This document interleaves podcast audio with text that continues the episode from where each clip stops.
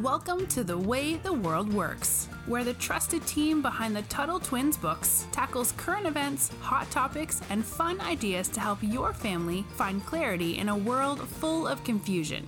Hi, Brittany. Hi, Emma. Today, I wanted to talk about something that is super important when we think about growth, we think about self improvement, which I know are topics that Brittany and I love. Yes, we And- do. Yes, we love talking about, you know, Jordan Peterson and some of the stuff that he talks about and 12 Rules for Life and Connor's book, How to Not Suck at Life, his his book of tips for teens. We talk about these ideas all the time. And I think one of the most important out of all of these sort of self-improvement topics is dealing with failure. And I know that that's something that we've talked about on this podcast before. There was a whole episode just about failure. So I thought it might be fun for Brittany and I to sort of go through, um, you know, hopefully, hopefully nothing too embarrassing, but we could talk about a few times that maybe we have failed and actually ended up improving ourselves because of it. And I think, you know, to kind of recap the past episode we've done on this, failure can be such a powerful tool. It can be such an aw- awesome opportunity to grow and to improve yourself but you can't be afraid of failure if you're going to let that happen whether it's past failure you know recognizing what happened and learning from it sometimes that's hard or future failure you know you can't be so paralyzed by fear of failing that you that you fail to act. So i thought we could kind of talk about sometimes that we've dealt with you know things not going the way that we wanted them to and maybe what we've learned from that. Um, one that i always think of is when i was interviewing for my first internship ever. I was trying to get a job in DC. I lived in Oregon. I really wanted to get out there and see what politics was all about. I miss those days when I was so young and uh, idealistic and DC was a fun, fun, awesome place to go. Uh, it was a it was a fun time in my life. But I was applying everywhere. I was interviewing at a few places, and one of the first interviews I did, I did not get the internship. And looking back, I'm actually glad I didn't because I think it would have set me on a really different career path and I maybe wouldn't wouldn't see the world the way that I do right now with such a liberty perspective. But I did this interview and I didn't really prepare for it. I, I've always been a quote unquote good interviewer and I I had a job and I, you know, my my job I had before I actually competed with a lot of different applicants for uh, for my job at Dutch Bros, and it was a fun experience. And I thought, well, I really nailed that. I'm going to do the same thing at this next one, and it's going to go great. But I didn't prepare really at all for the interview, and I got caught totally flat-footed with a couple of the questions that they asked me about, you know, what I wanted with my career, and I hadn't really figured that out yet.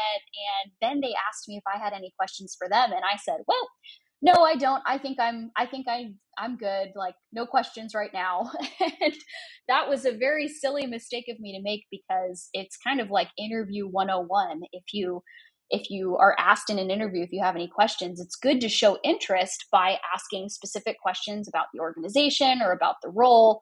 And so you know if, if any of you are, are ever preparing for an interview make sure you prepare some questions and I, you know, I got off the phone and I thought that went so well. They really liked me. I can tell. And uh, they they emailed me back a couple days later and said that they gave the role to someone else. And I thought, well, why would they do that? That's that's so silly. Like we really got along, and I hit it off with the interviewer.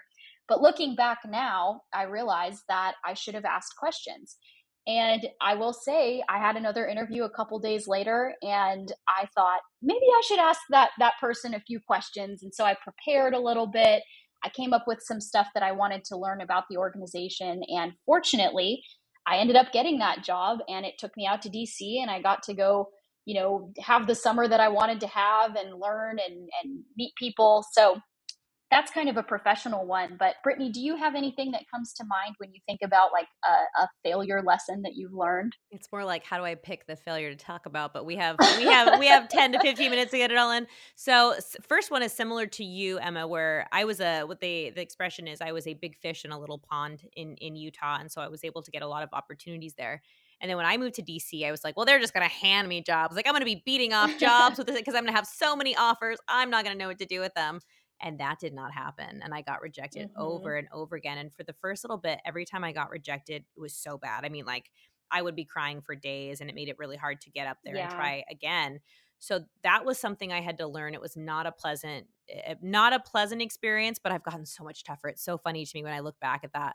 I've gotten so much tougher. It's still like rejection still hurts, don't get me wrong, but you get it's like when you yeah. lift weights.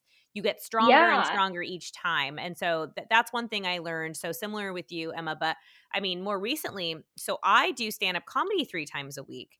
And a lot of Ooh. comedy is finding out if your jokes are funny and sometimes they're yeah. not right and so it's this is actually something it's a i've always wanted to do comedy anyway but it's also a good it's made me a tougher person because imagine getting up in front of people and telling a joke and no one laughs guys it's yeah rough but here's the cool thing about that and this is the whole point of doing comedy and maybe bombing as they call it you go home and you think okay why wasn't that joke funny how can i make this yeah. joke funnier or okay, all my other jokes worked, but this one didn't. So I'm going to keep this joke out of my other, you know, out of my comedy set because now I know it doesn't work. So it's actually really helpful for me to have that audience feedback because they tell me with their laughs whether or not this is a good joke. And again, it's hard at first because you're like, oh dear, literally no one is yeah. laughing.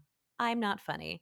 But then again, you try again and you get laughs the next time, or maybe you don't. So that's something that has been really rewarding, actually. As much as I don't like it in the moment, every time I get off stage, mm-hmm. I'm like, you did it. You handled, you know, one or two jokes not not resonating.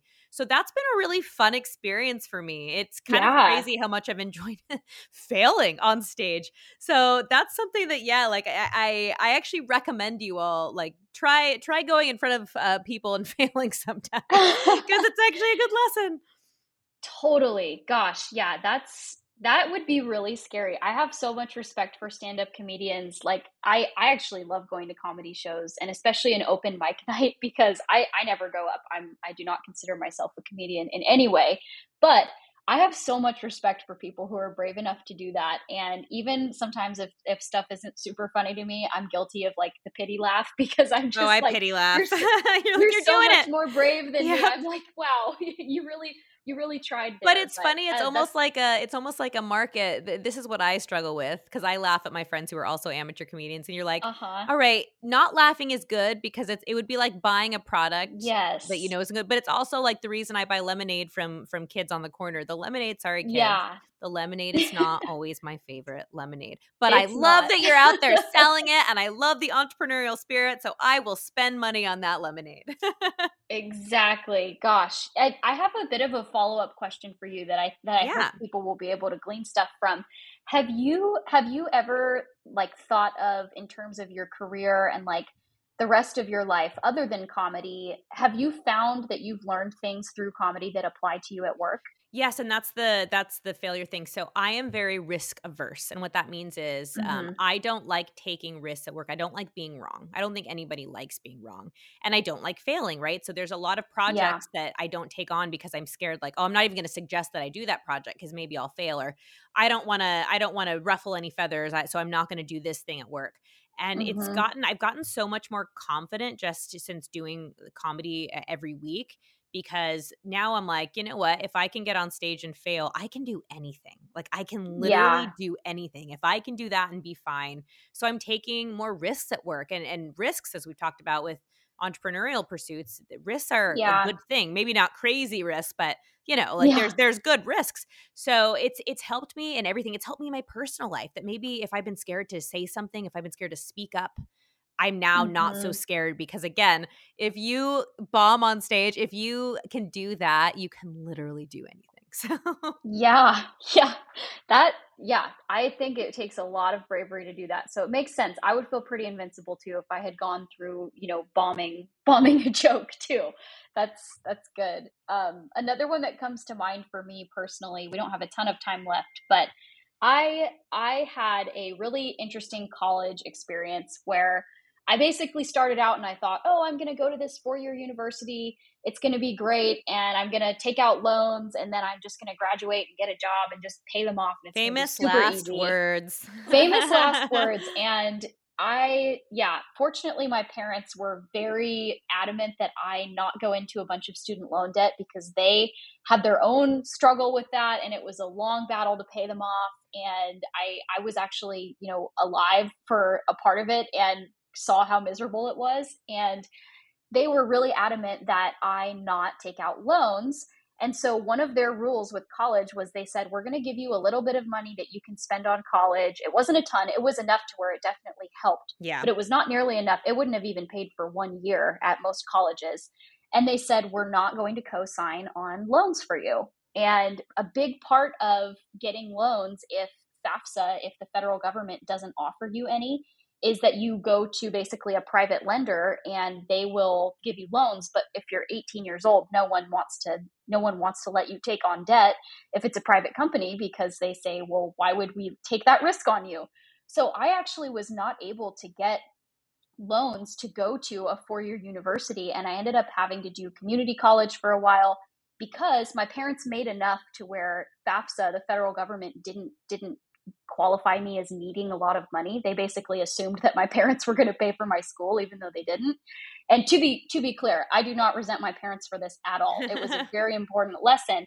But because I was not able to get these huge student loans that a lot of people will take out either through their parents co-signing or through the government giving it to them, I had to get really creative with how I paid for my college and it ended up actually taking me to a totally different career path where I started at community college. I got a couple of years done first, just sort of paying as I went at a part-time job which you know that's not possible for most of college. Yeah. um, you know a community college is one of the few ways you can still do that. And i learned a lot about work. I learned a lot of lessons about balancing my schedule and all of that. And then also it it it ended up i did an online program for the rest of my college and i started at a pretty pretty nice school in Oregon, Oregon State University. It's a pretty well recognized school. It's a public college. It wasn't hard to get into, but the degree program I was in was good and I was excited. And then I started to realize, hey, I'm not going to be able to do this for very long unless I find a job that makes way more money. And I saw that as such a failure at the time where I was like, why can't I figure this out? Why can't I find a way to make this happen? I really just want to graduate and just get it done. And I ended up switching to a degree program that was a lot more affordable, that let me pay in a flexible way without having to take out loans. And it ended up being one of the most challenging but important experiences of my life, learning how to pay for school without taking out those loans. And I'm so grateful now. I have so many friends that say, You're so lucky you never took out loans. And I always laugh because at the time when I was dealing with all of that, I did not feel lucky at all. I felt like a failure. I felt like, Why is this happening to me? Yep. This is miserable. But looking back, not only was I able to learn those lessons, but I also I don't have any college debt, and there there are very few people in their early 20s with a degree that can say yes, that and i feel so so fortunate for that. And so i actually look back at that you know that quote unquote failure or that bad circumstance as one of the better things that's happened to me because it taught me a super important lesson. So it's you know we don't have a ton of time brittany. If you have another one you want to share you're more than welcome Oh, I think I already. The comedy is honestly the okay. biggest one, so I that's, that's the real point I wanted to convey. Too many failures yes. to name. that one, that one is a really good one. So we will wrap it up here today, guys. Thank you so much for listening, and we will talk to you all again soon. Talk to you soon. You've been listening to the way the world works. Make sure your family is subscribed and check out TuttleTwins.com for more awesome content.